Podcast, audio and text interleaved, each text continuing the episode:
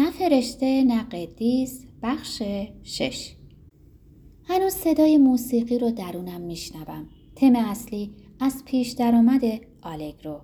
قطعه موسیقی تند و بانشات در جای راجب چایکوفسکی خوندم که کوشش می‌کرده با اراده بر اندوهش چیره بشه.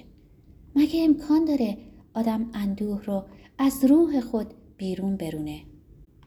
احساس من اینه که چایکوفسکی دائما یأسی رو بیان می‌کنه که از تلاش بیهودش برای غلبه بر اون نشأت می‌گیره. سمفونی ششم یا پاتتیک سمفونی مشهور و حزناور چایکوفسکی آخرین ناله چایکوفسکیه. من با چایکوفسکی احساس نزدیکی می‌کنم. اون عاشق مادرش بود. گرچه در سنین کودکی مادرش از دست داده بود. از پدرش چندان تعریفی نمی‌کنه. چایکوفسکی بی تردید مردی حساس و مهربون بوده. اما من که زنم اقبالی ندارم که با اون روبرو بشم. از تمام داستانهایی که درباره مرگ ناگهانیش میگن درستترینشون اینه که اون سم خورده. من و اوا دستیارم به خودکشی میگیم بیرون کشیدن خود از زندگی.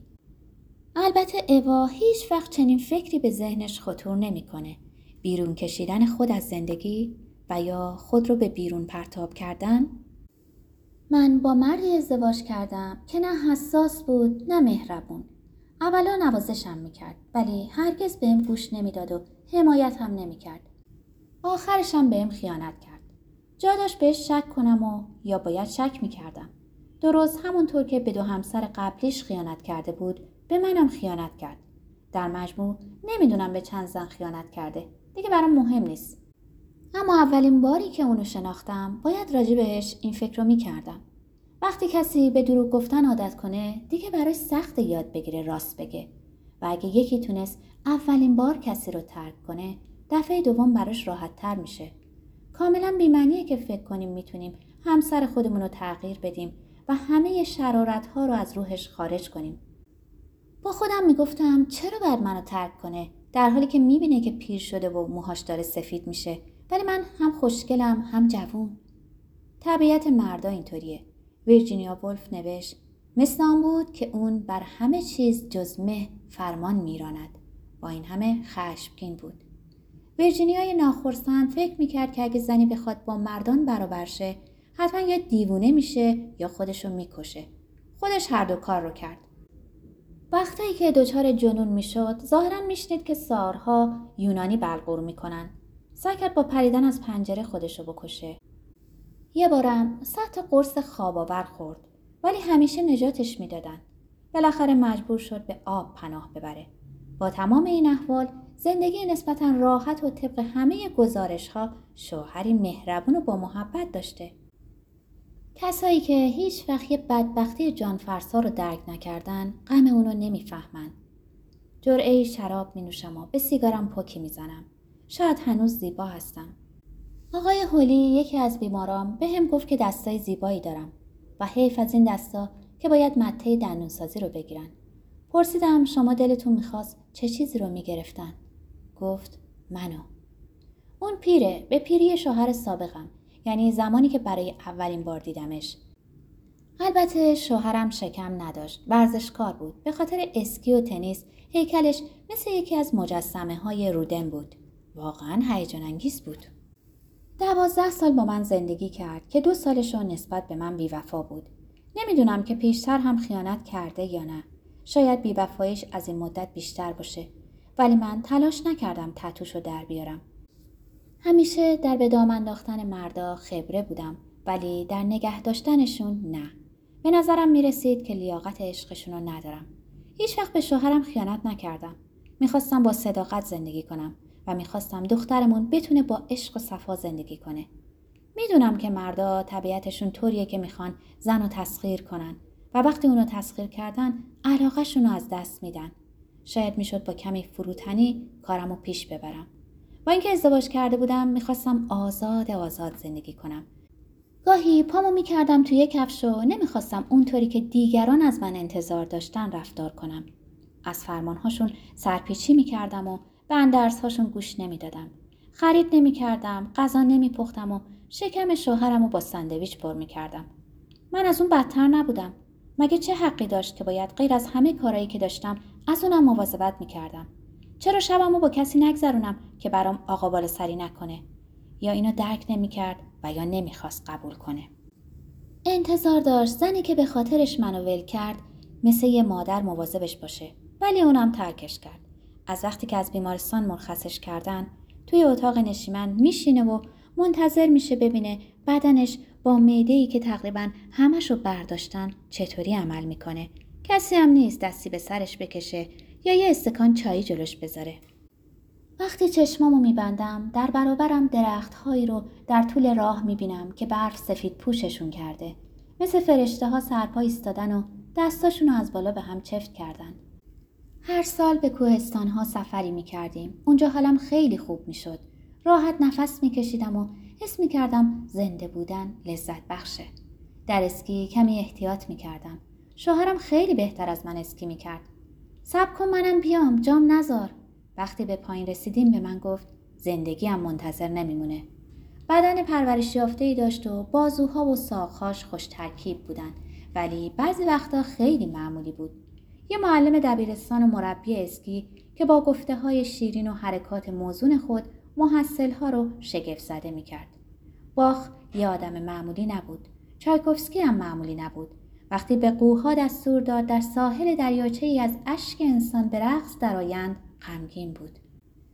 بالاخره تلفن زنگ می‌زنه. از روی مب بلند میشم و چیزی نمونده صندلی رو واژگون کنم. زنی با صدای آشنا خودش رو معرفی می‌کنه و از درد ناگهانی دندونش شکایت داره. بهش میگم من امروز مطب نمیرم. چیزی خوردی که دردتو آروم کنه؟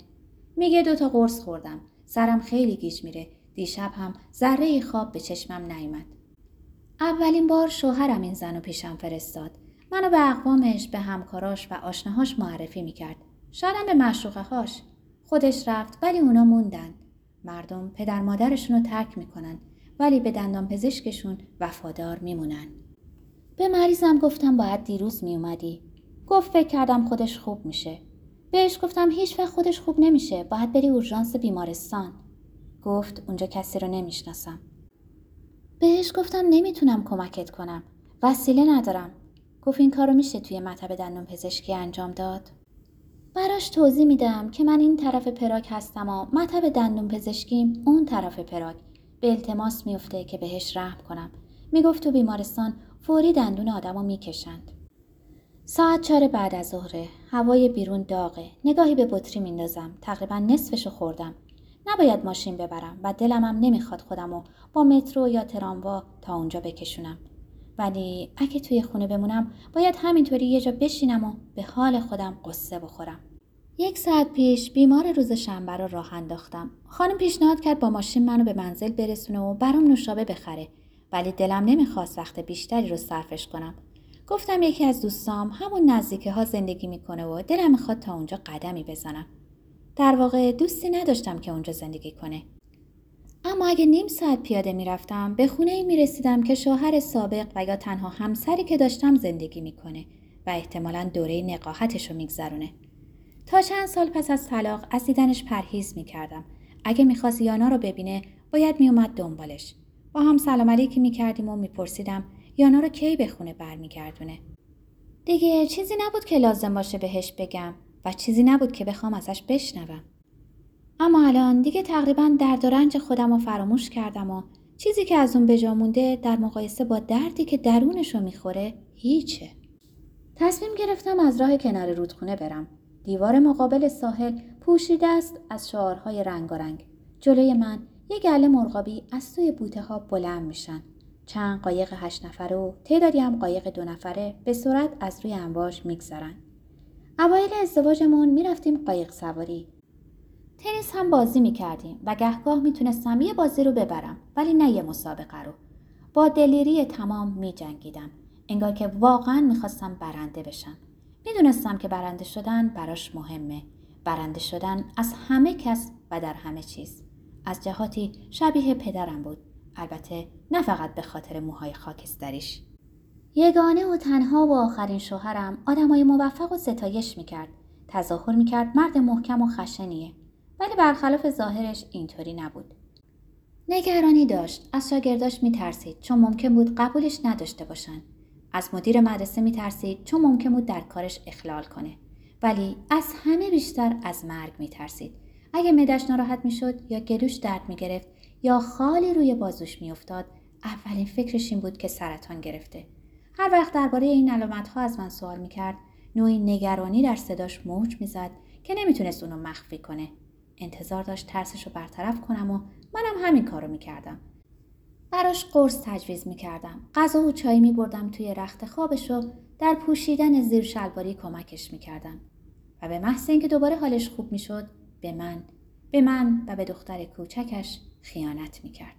نمی‌دونم به کدوم ما صدمه بیشتری زده ولی من اگه ذره اعتماد به نفس داشتم اونم از دست دادم. البته اگه در وجودم چیزی به نام اعتماد به نفس وجود داشت واقعا نباید دربارش فکر کنم. اون همه وقت خودم رو هدر دادم و در بس در خدمتش بودم و حالا هم که از دستش خلاص شدم وقتم رو با فکر کردن دربارش تلف می‌کنم. خونه ای که در اون زندگی می‌کنه حدود زمانی ساخته شده که من دنیا اومدم. پنج طبقه است و اون یه آپارتمان زیر شیروونی داره. چندین بار برای برگردوندن یانا از این پله ها بالا رفتم. هیچ وقت وارد آپارتمانش نشدم. ولی از لای در باز دیواری رو دیدم که پر از گواهی و مدال های فکستنی مسابقه های دست دوم تنیس که در اونا برنده شده. وقتی هنوز با هم زندگی می کردیم اونا رو به دیوار جلویی حال آویزون کرده بود. منو ترک کرد ولی به مدالاش چسبید. کنج خیابون توقف می‌کنم. دو دلم که وارد بشم یا نه. باجه تلفن اون گوشه است. کافیه بهش تلفن بزنم و حالش رو بپرسم و بگم آیا به چیزی احتیاج داره یا نه. آخرین دفعه که در بیمارستان به ملاقاتش رفتم شخص دیگری هم اومده بود به ایادتش.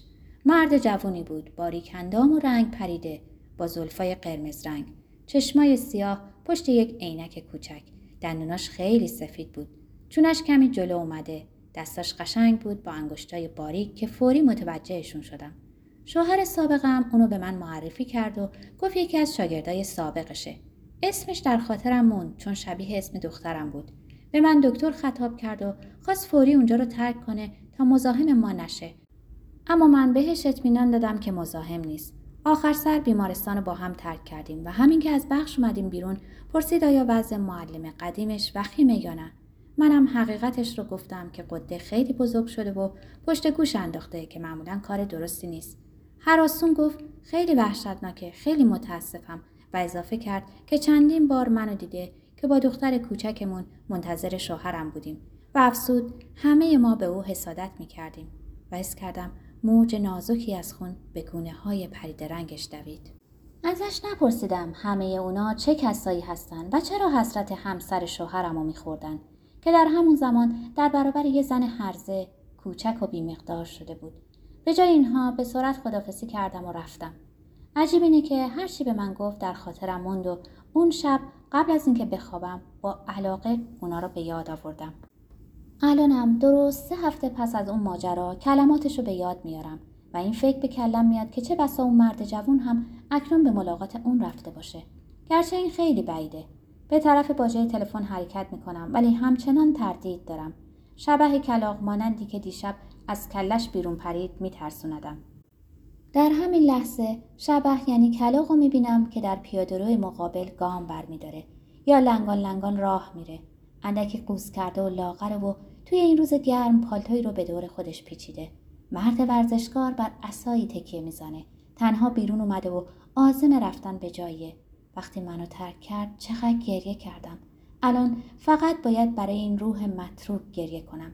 صداش نمی‌زنم. حتی دنبالش نمیدوم نگاش می‌کنم که لنگان لنگان به خونه ای برمیگرده که در اون زندگی می‌کنه. من در برابر مردی که با اون زندگی کردم و چند سباه دیگه از شمار زندگان خارج میشه چه وظیفه ای دارم؟